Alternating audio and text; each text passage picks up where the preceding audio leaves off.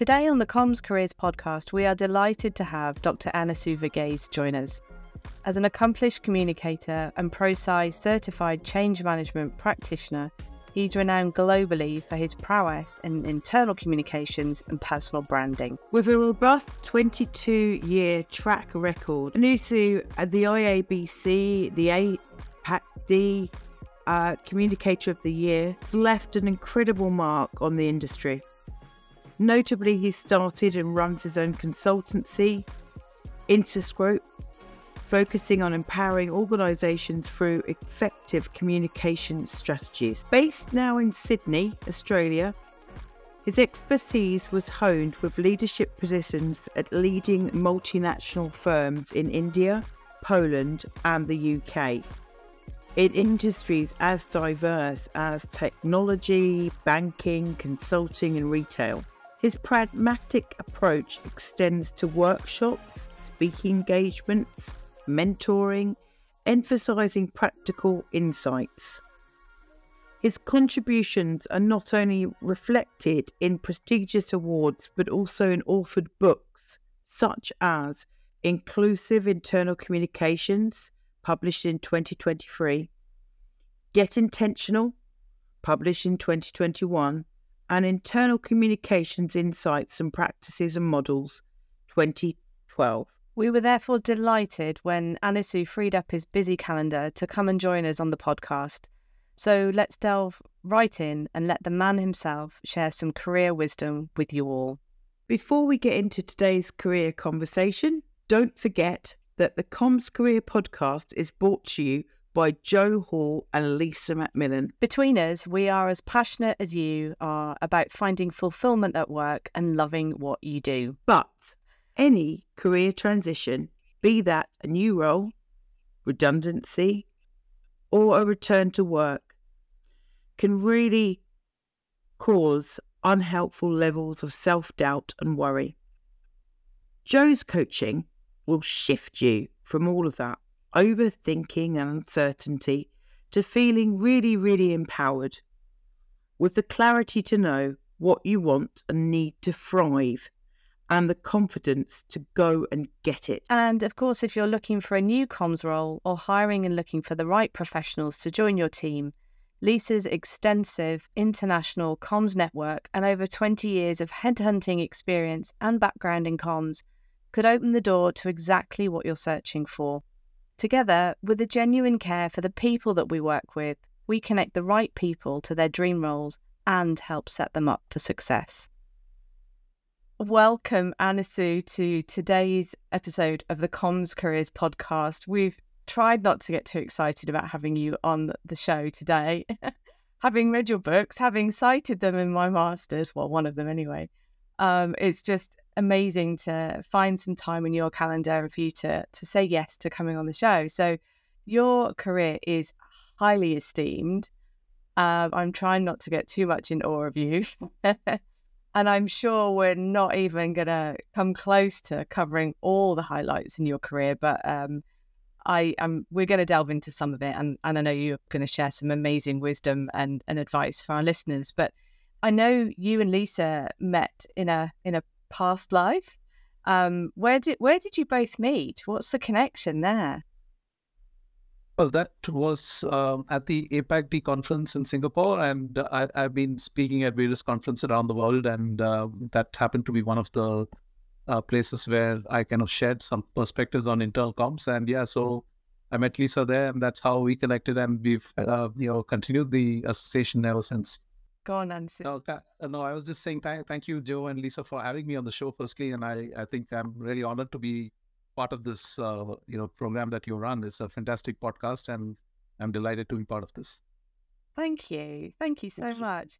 Yeah, I think it's an interesting take, isn't it? Because often podcasts, especially in the the comms arena, are very much focused on the practicalities or the latest trends or the insights. You know but we wanted to really have this very personal take on people's careers because there's so much wisdom we can share with one another to help progress the profession, I believe, not just us as individuals, but the profession as a whole. So, yeah, so it's amazing to have you on as well. So, um, do you want to just give us um, a little overview of your career, Aniisu, just to set the scene so that our listeners know how you've got to today, really?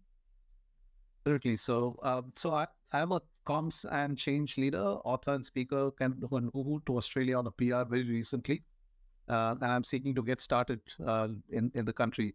So I've got about 20 plus years of experience, primarily in internal comms strategy and execution including uh, you know leading change and transformation for organizations like Tesco, Sabre, Accenture, and Sapient.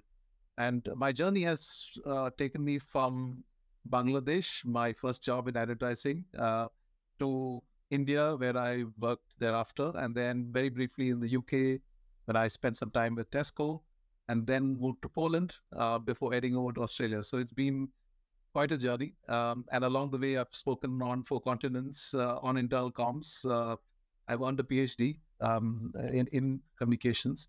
I've authored three books. I've created online courses, and I've been associated with a range of uh, research publications and universities to bridge the gap between theory and practice. So that's a quick overview of uh, my journey. Wow! Wow! I mean that. I mean that just does, doesn't even do it justice, does it? All that all that history and experience in in a couple of minutes is incredible.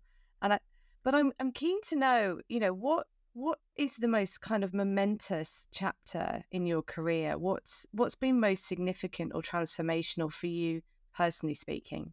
Well, I would say it's uh, what's happening right now. Uh, it's, probably the most significant and the most momentous. Uh, the move to Australia is pretty significant because of the scale of change. I've, of course, I've moved, uh, you know, geographies. I've moved to Poland, but this is a completely new culture and starting from scratch uh, in a wonderfully, you know, wonderfully welcoming nation is obviously uh, really, really exciting. So I'm very uh, delighted to be in, Australia and to see how the next chapter of my life uh, shapes up. Uh, but um, you know, I've always wanted to work with the best uh, in the world and learn and grow in a country that values my talent and capabilities, and that's really what I've found in Australia because um, in 2015 I was invited um, to Melbourne for uh, to speak at a conference on internal communications and to also conduct a workshop. Uh, and I really loved uh, the city and I loved the people whom I met and I, have been always uh, you know in, in touch with most of them uh, ever since. And while of course um, I've spent a majority of my time in India working, um, but that has definitely helped build my career trajectory. I believe I can add more value and contribute to places like Australia where communication change skills are best utilized. So that's what I would see, uh, you know, is uh, the most significant change in my career. Um, there's a great network that you can tap into there, and I think I think you were part of the IABC there as well. Absolutely, yes. So I've been associated with the IABC since uh, 2000 six or eight. Yeah, so I think I've been I've been quite uh, closely linked with them. I've uh, been also a chapter board member in India, uh, and I've contributed to various activities, including webinars. And uh, most recently, I was also part of the um, org redesign task force, which the IBC uh, you know had, which looked at how to restructure the organization for the future. So it, yeah, it's it's been a wonderful journey being part of uh, IABC. Mm-hmm. I, a, an interesting question just come into my mind because as much as I'm, you know, as a I'm professing, you know, I'm, I'm in awe of what you've done and what you've achieved. There's there's part of me in my head is going, oh my gosh, I could never be as good as Aniisu. But I think that's a common, you know, misconception, but also a very common thought that many of us have when we look and compare ourselves with other people. You know, we can look at really amazing careers, high status positions, people in high status positions. And I think that can be a really limiting factor in our own career and personal development, as well as our well being. So, and that's classic imposter syndrome as I know it. um, so, what would your advice be, Aniisu, for other people that are potentially in that trap of comparing themselves with other people, but wanting to actually get on and really get the best and most fulfilling career for themselves, what would your advice be? Well, I think um, firstly, I'm humbled that you say that my career has been, uh, you know, significant. But I think I'm I'm on in the you know journey of learning, and I always see myself as a lifelong lifelong learner. Um, so I, I, I mean, I think when I started my career, and I think the the fact that I was in India and in a part of the world where internal communication wasn't really appreciated so much, um, was a dis- disadvantage for me uh, because I had to then really seek out uh, what are some of the best practices, who are some of the thought leaders, what's really happening in the world of internal comms on my own without any uh, support or any mentorship or all of that. And uh, at that stage, uh, when I was exploring internal communications and I had decided that I would, um, you know, dedicated dedicate my career to internal comms, a lot of people kind of dissuaded me, saying you should uh, you know stick to PR or stick to events or branding and marketing because that will pay you better. You will have better career trajectory and all of that. But I stuck to my guns because I was quite passionate about this area and I knew that uh, I could uh, contribute and add value a lot more. So my uh, uh, recommendation and yes, our suggestion would be that you know you need to be very sure about what you want to do with your own career and identify the area that you're um, most uh, passionate about, and then go after that. Uh, like you know, like there's no tomorrow, and I think you can then build a niche for yourself, and you can um, then add value to others, and that's really what I have always been. So the focus has always been how can I add value to others um, without really expecting anything in return, because I've been blogging since 2006. One post per week was my commitment, and I still do it. Um, and the uh, the real goal is that I need to just get my thoughts out there so that it can, you know, be discussed, debated, and we can, you know, get better at the, at the craft.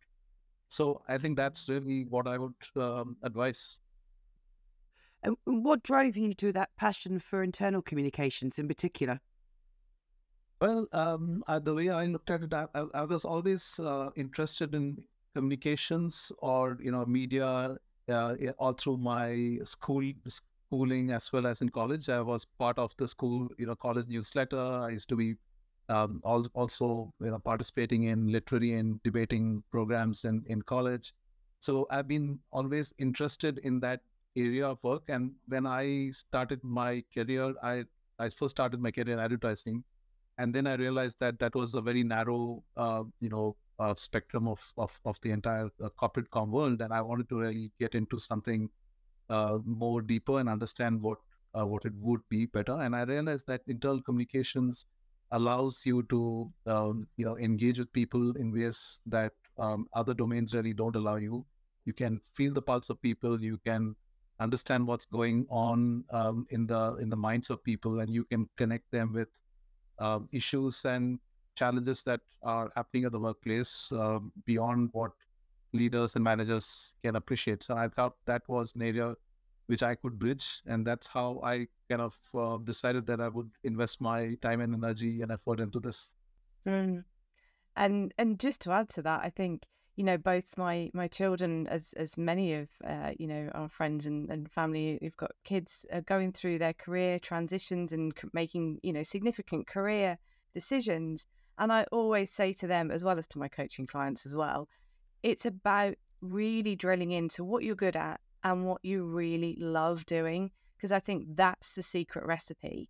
You know, those two elements combined, regardless of what anyone else thinks, regardless of whether people say you're not going to make much money or it's not going to be lucrative, just follow what you're really good at and what you absolutely love. And I think with that advice, you just end up following a career that can then just be really expansive, really opportunistic, because your mind is wired to looking for things that you're naturally gravitating towards. And I think we can sometimes, especially, you know, my son's at, at, Uh, doing his final year of A levels here in the UK, and everyone's saying, you know, what's your what's your career step next? What what do you want to be doing? And he's like, I could do this, I could do that, I could do the other, and he doesn't really know. And I suspect that most of us don't really know what our next step is.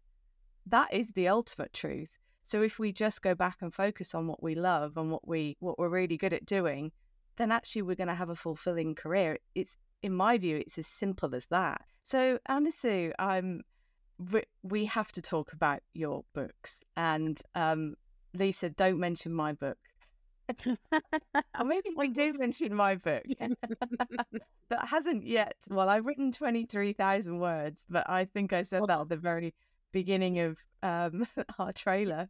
You're getting there. You're getting there. I'm not going to push you on it. it's such slow progress. Um, but we'll we'll come back to tips on for authors maybe.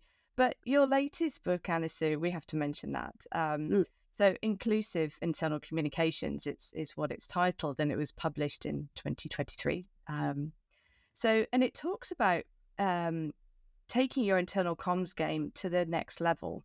Um, but I'm intrigued from a comms practitioner's perspective.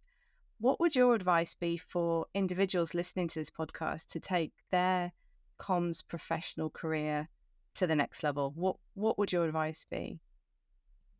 Right. So the the book which I wrote, I think the the the crux of the book is that it shifts the narrative from um, seeing employees as an audience to seeing them as partners of change uh, who need to be involved and inspired, collaborated with, and provided the autonomy to be part of comms. And I think um, there's enough research which indicates that organizations really don't listen enough to employees.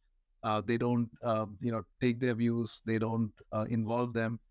Employees have great ideas and they are always keen to help. It's just unfortunate that we don't uh, involve them enough. Um, and you know, and I think that's really uh, what this book is about. Is you know, it's about re reframing and shifting the approach that internal communicators can take.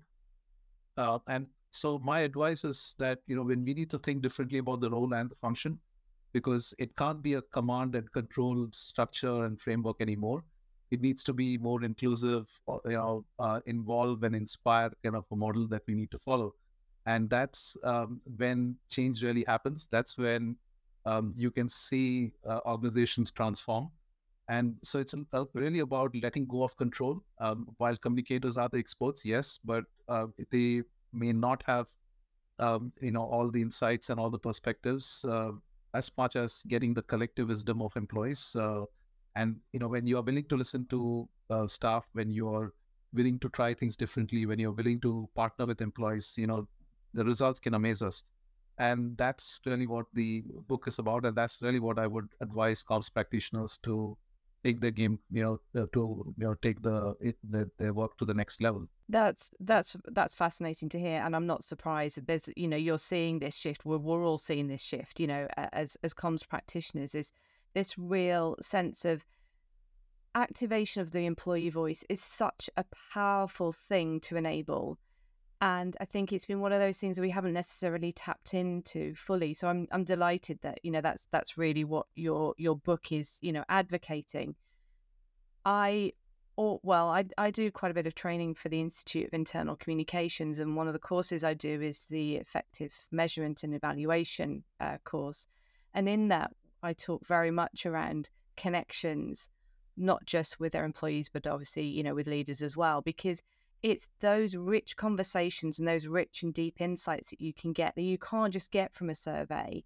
And it's about, it's more than that though. It goes to the relationship building and the connections, mm. as well as the awareness and, and ambassadorialship that comes with having genuine connections and relationships across the business.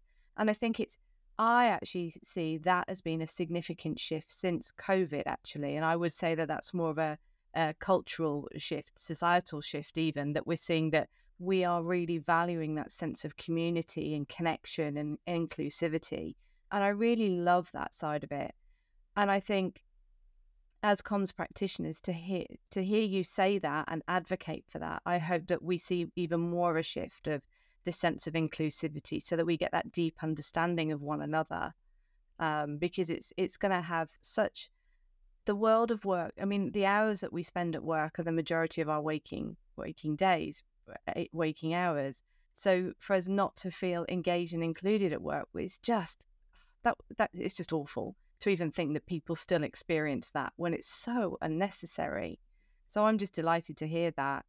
What what would you say are some really practical things that people, you know, internal comms practitioners in particular, or even, you know, communicators in general, can do to really activate that though? You know, what could be some practical steps? Well, I think the the the first step is to change the mindset of understanding that as a function and as a as a practitioner, you're not alone in this journey. And as we know, most of the organizations have very small comms teams, and mm-hmm. you can't do it alone. Um, you need to rely also on the wisdom of uh, employees around you. And uh, one of the ways in which I have done it, and I have uh, consistently done it in organizations, is to uh, create an informal group of um, you know very passionate, enthusiastic, creative employees. And I call it brand council, uh, so that you know it just gets them to be involved in ways in which they can um, you know uh, contribute to. So be it music, art, drama, content, design, any skills that they can bring to the table. And then we kind of brainstorm and discuss ways in which communication can um, be rolled out back to them in ways which which makes sense to them and which uh, makes it easier for them to consume.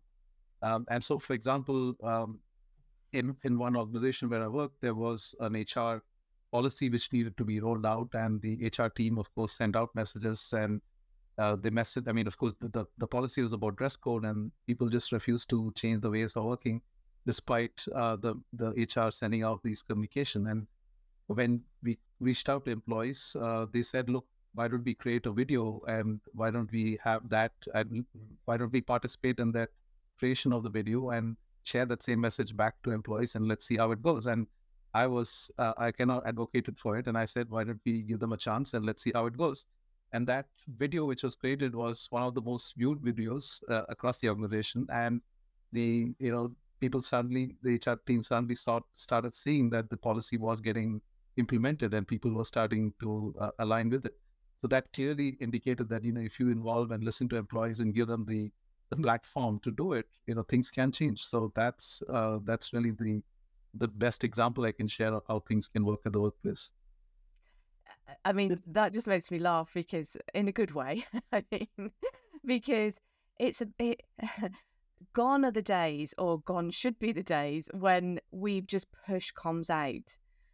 It's much more about bringing things to life, and video is a great format for that. But I I've done that that exact same thing, but bring a strategy to life through videos because people don't necessarily understand exactly what's being conveyed by the written word but when they can hear it visually, um, you know, inspiringly, uh, audibly, and have then the captions, you've got you're ticking all the boxes on on the, each of the different facets of communication that we can possibly tap into to be able to leverage that. And I think it's the bringing it to life piece that's most important.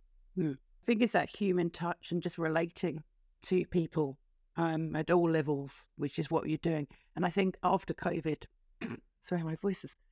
After COVID, I think you're right, Jo. I think that really did bring internal communications and change communications to the forefront um, for mm. many, many organizations. Mm. I've forgotten what our last question was. So I, I think going back and I think going back and reflecting on your amazing career, uh, which has been in, in, incredible, um, your journeys around the world, which um, again, working in so many different cultures, um, so many different ways, your free books. What would you think would be one of the most valuable lessons, if we can put it into a sort of, you know, nutshell like that, um, that you've learned uh, along this journey that you'd like to share with our listeners? I think the the lesson I would share is that you, know, you need to listen to what is being said and also unsaid. Um, so, you know, I think to be a lifelong observer of human behavior and engagement at the workplace, because there's so much going on. Um, for example, not everyone may give you constructive feedback or even feedback. Uh, so they may, however, tell you a lot through their nonverbal cues or their actions, and that is crucial to, you know, succeed at the workplace. To know, you know, who are some of the key players out there, what's all the internal dynamics happening, you know, how do people perceive you, uh, and what are some of the ways in which you can navigate the cultures. So I think the ability to just listen to what is being said and unsaid is extremely crucial. So I think that's really what I would share. Mm-hmm. Absolutely.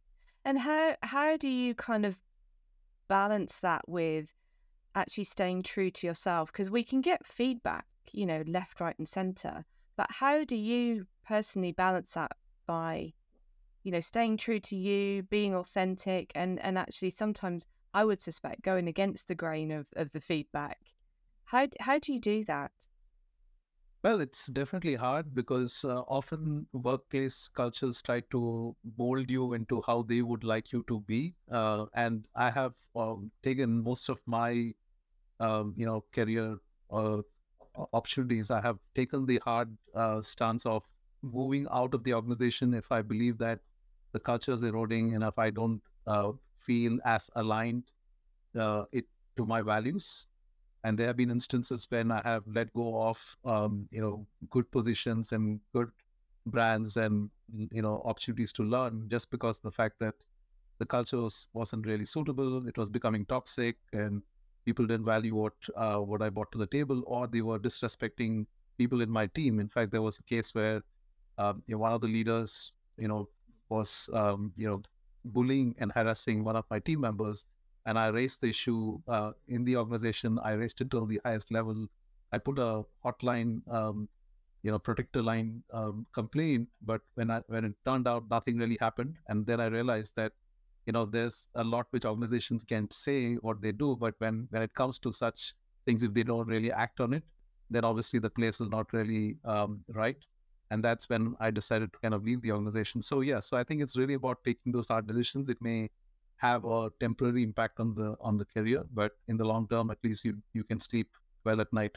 I would just add to that it's the fact that if we're talking about having a really fulfilling career, working in places that are toxic or where the culture is not aligned or you're not aligned with the, the values of that that organizational culture is a real misfit and that's really difficult to be able to find fulfillment and true happiness as well as you know a good sense of well-being but it's difficult, isn't it? Because I think I hear so many people when they come to me, especially as they're, you know, in that same situation, they come to me and they're like, well, I can't leave because I need the money, Jo. But the truth of the matter is that those difficult decisions, once you make it, other doors open.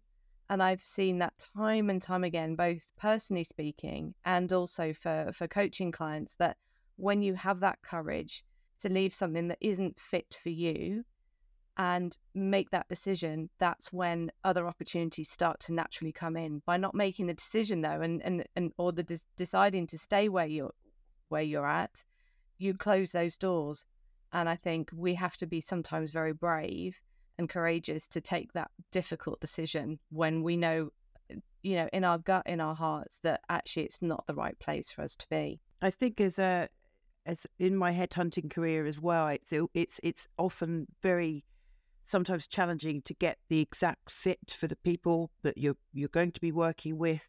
Um, unless you've met with as many people as possible, I think that's really important.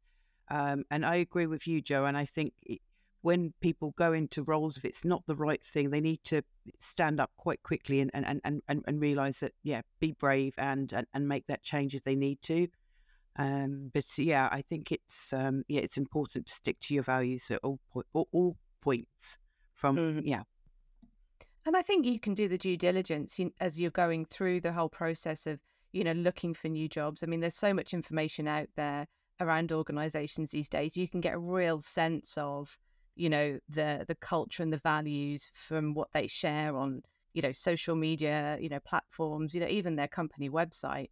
But you can also eh, through the interview process as well get a lot yeah. of knowledge around the culture and ask some great questions through that interview process because it is a two-way interview process let's not forget for us to be able to then actually define do we want to work for this organization? How are they treating me through the recruitment process yeah. Um, you know, my daughter's just been through, um, she's been applying for an internship. She's in her second year um, of university and she's applied for an internship.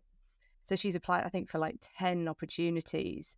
And it's been fascinating to hear her experience of how she's been treated.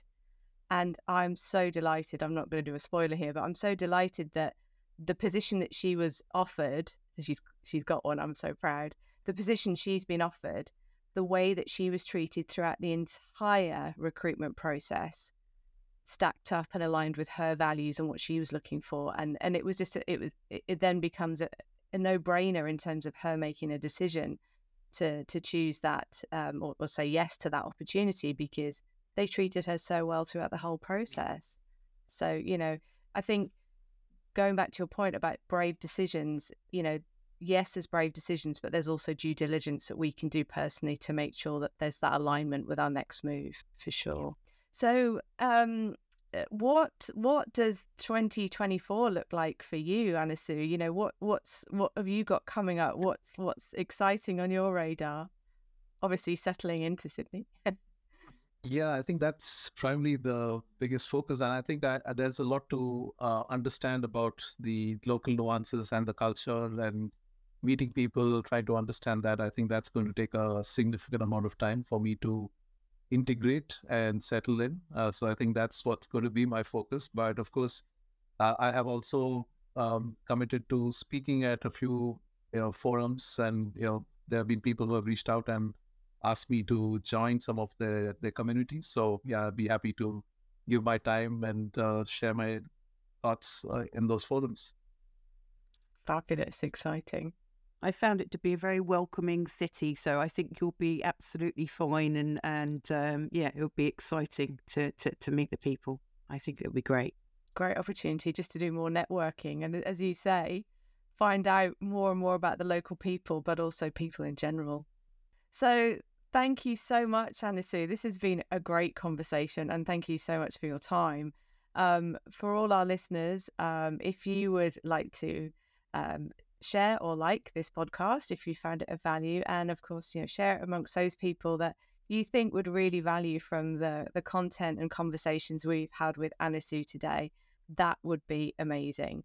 So, a final thank you to you, Aniisu, and um, hopefully one day our paths will cross in person. Mm. Uh, hopefully, see you at a, a, conference, or maybe if you're back over in the UK, we can catch up. That would be amazing. Thank you very much.